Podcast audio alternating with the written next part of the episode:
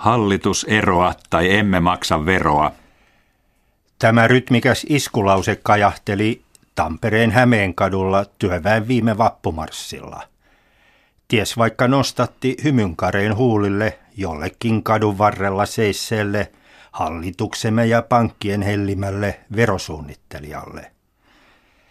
Brittiläisen veroasiantuntijan Richard Murphyn veroylistysteos The Joy of Tax sisältää myös napakoita iskulauseita, kuten ei kansanvaltaa veroitta tai verot valtion kivijalka sekä tämänkin. Verot eivät sisälly yksityiseen omistusoikeuteen. Oikeudenmukaisempaa verotusta ajava Tax Research-järjestöä johtava Murphy pitää veroja ihmiskunnan yhtenä järkevimmistä aikaansaannoksista. Sillä me kaikki hyödymme verotuksen seurauksena jaettaviksi tulevista varoista, jos vain demokratia toimii.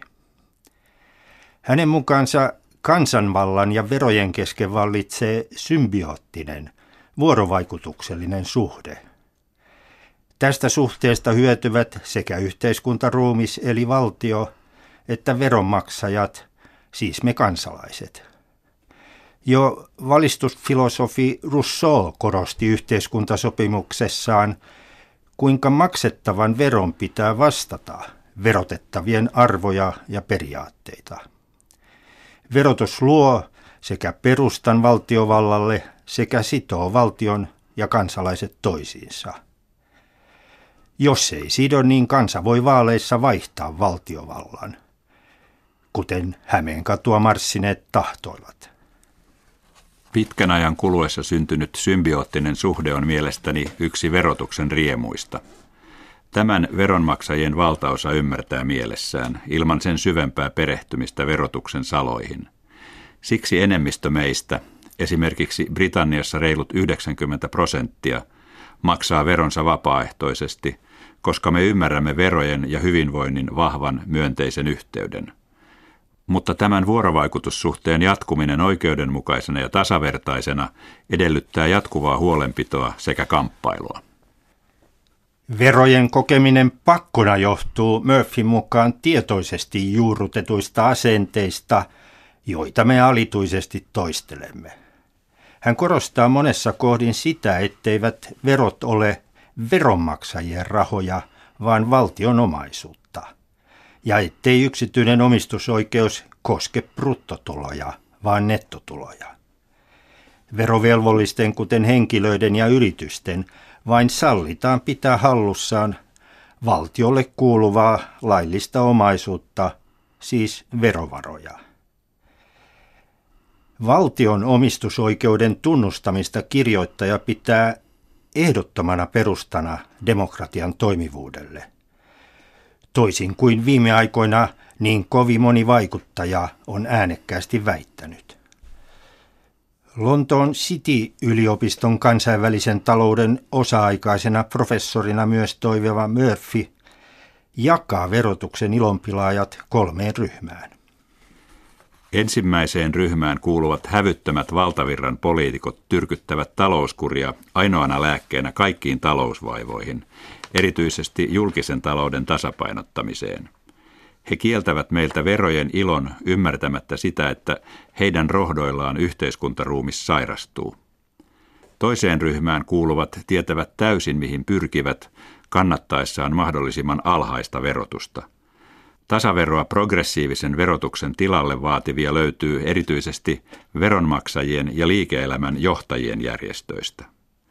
Kolmanteen ryhmään kuuluvat eivät halua verotuksen toimivan kuten sen pitäisi.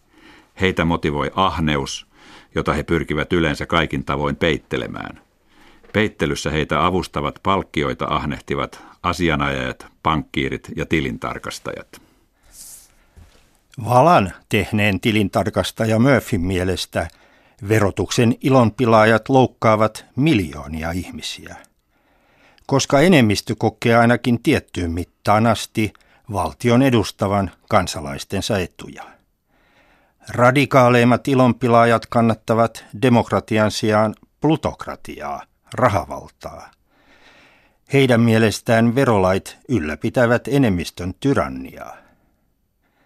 Murphyn haastattelema tasaveroidean keskeinen kehittelijä Alvin Rabuska Hoover-instituutista ei antaisi ihmisille vapaata rahaa, irrottautuisi hyvinvointiohjelmista sekä korvaisi valtion tukemat eläkkeet yksityisillä eläkevakuutuksilla. Mitä enemmän yksityisiä kouluja ja sairaaloita, teitä, joukkoliikennettä, postinjakelua, sitä enemmän verotus kevenisi, kun valtio ei enää ylläpitäisi näitä palveluja. Eräiden brittiläisten ilonpilaajien kannattama 30 prosentin eläke- ja sosiaaliturvamaksut kattavaa tasaveroa Murphy pitää epätasa-arvoisena. Tasatulovero laskisi vauraiden ja nostaisi pienituloisimpien verotusta. Jo välilliset verot, kuten arvonlisävero, koettelevat eniten pienituloisia. Tasaveroa vaativat vaikenevat usein myös siitä, että yrityksen omistavat tai sen nimissä toimivat välttyisivät tasaverotukselta siirtämällä tulonsa kevyemmin verotettavaksi yritystuloksi. He myös lakkauttaisivat omasta mielestään enemmistön tyrannian säätämiä veroja ja maksuja, kuten yhteisöveron ja varallisuusveron sekä leimaveron. He näkevät progressiivisen verotuksen enemmistön hyökkäyksenä vauraan vähemmistön oikeuksia vastaan – mitä enemmän puntia, sitä enemmän äänen tulisi heidän mielestään painaa. Teoksen katsaus verohistoriaan osoittaa progressiivisen verotuksen yltävän vuosituhanten taa. Rooman valtakunnassa kerättiin ja välteltiin veroja sekä kapinoitiin niitä vastaan. Esimerkiksi orjakauppaa ja perintöjä verotettiin. Sen sijaan vauras vallasväki kieltäytyi verojen maksusta. Murphy viittaa eräiden historioitsijoiden näkemyksiin, joiden mukaan kieltäytyminen joudutti imperiumin tuhoa. Viittaus saa kysymään, toistuuko historia ajassamme. Tarinat verokarhuista ovat myös perua Rooman vallan ajoilta. Veroja kun karhusi kansalta usein sotilaiden ylläpitoon ja valloituksiin tarvitseva hallitsija – Varhaisiin Britannian verokapinallisiin kuului 60-luvulla kelttiläinen iseniheimo. Kapinan kukistaneiden roomalaisten miehittäjien teloittama kapinnanjohtaja kuningatar Poudikka jäi elämään oikeudenmukaisuuden marttyyrinä. Britti-imperiumissa oikeutta verotukseen muutti jo Magna Carta 1200-luvulla – kun Englannin monarkian piti kuuleman jo alaisiaankin veroja määrätessään. Ranskan vallankumous musersi veroin ylläpidetyistä erivapauksista nauttivan feodaaliräässin. Adam Smithin verotuksen teorian sisältänyttä kansojen varallisuus klassikon ilmestymistä samoihin aikoihin Murphy ei pidä sattumana. Hän katsookin verotuksen pysyneen valistusajasta lähtien yhteiskunnallisen vallankumouksen keskiössä. Kärjistetysti sanottuna, verotuksen historia on yhtä kuin valtion historia. Verot määrittelevät pitkälti sen, mitä valtio voi saada aikaan. Hyvin harvat valtiot voivat kerätä tarvittavat varat muulla tavoin, esimerkiksi öljytuloilla. Kansalaiset puolestaan äänestävät sitä todennäköisemmin, mitä läheisemmäksi he kokevat verotuksen ja valtion yhteyden. Britanniassa osallistumme parlamenttivaaleihin ahkerammin kuin paikallisvaaleihin tai eurovaaleihin, koska koemme, että verotuksella on väliä. Tämän takia jokaisen on mielestäni välttämätöntä maksaa tuloveroa kantokykynsä mukaan, koska tulovero pitää yllä verotuksen ja äänestämisen intiimiä suhdetta. Jos ei sitä maksettaisi, hallitukset saattaisivat ajatella, ettei tuloveroa maksamattomista ole niin väliä. Murphy on ollut keskeisesti vaikuttamassa talousjärjestö OECDn suositukseen, joka velvoittaa monikansallisia yrityksiä antamaan maakohtaisia tietoja veroviranomaisille vuodesta 2017 alkaen. Amerikkalaisten suuryritysten raivoisasti vastustaman suosituksen Murphy arvioi tuovan hämärän voitonjaon aiempaa paremmin verotuksen kohteeksi. Lontoon kuluvan toukokuun korruption vastaisen kokouksen alla 300 ekonomistia yhtenä Murphy vaati julkistamassaan vetomuksessa veroparatiisien lopettamista. Kolmatta osaa veroparatiiseista kruununsa alla suojelevan Britannian taloustieteilijät toivoivat aallonmurtojaksi.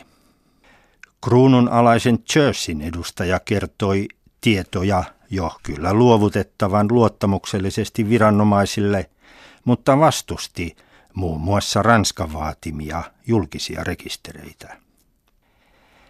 Johtamansa Tax Research-järjestön verkkosivujen blogissaan Murphy pitää suurimpana jarrona Yhdysvaltoja.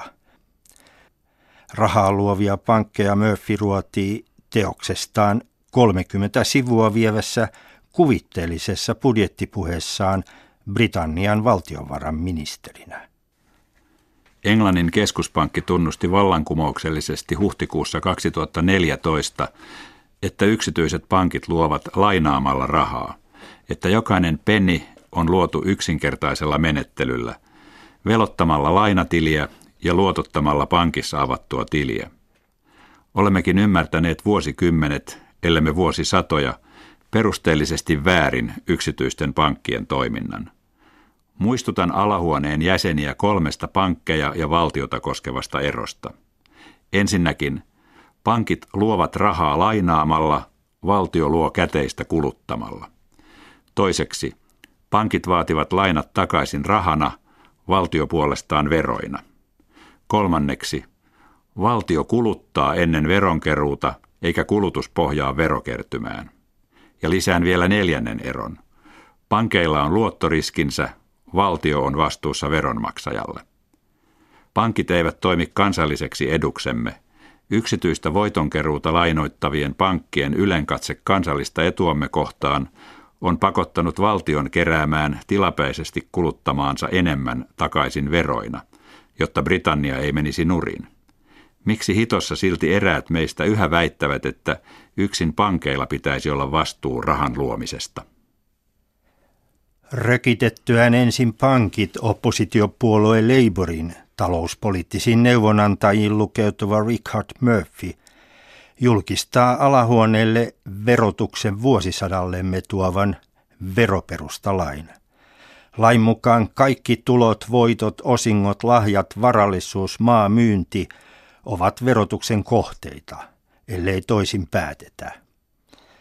Murphyn laki velvoittaa myös ensi kerran Britannian historiassa verovelvollisen, eikä valtion, todistamaan sen, ettei ole muka mitään verotettavaa.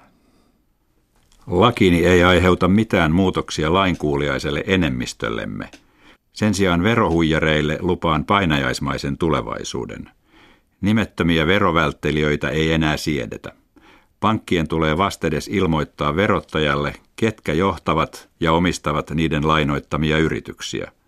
Kun verotamme pääomatuloja palkkatulojen tapaan, loppuu osingoilla, sijoituksilla ja spekulaatioilla elävien palkansaajia kevyempi verotus. Veronmaksajat ilahtuvat budjetistani. Hylkään siinä ensi kerran sen väärän väittämän, että tehtävänäni olisi vain tasapainottaa tilit, menot ja tulot. Täten luovutan verotuksen ilon parlamentille.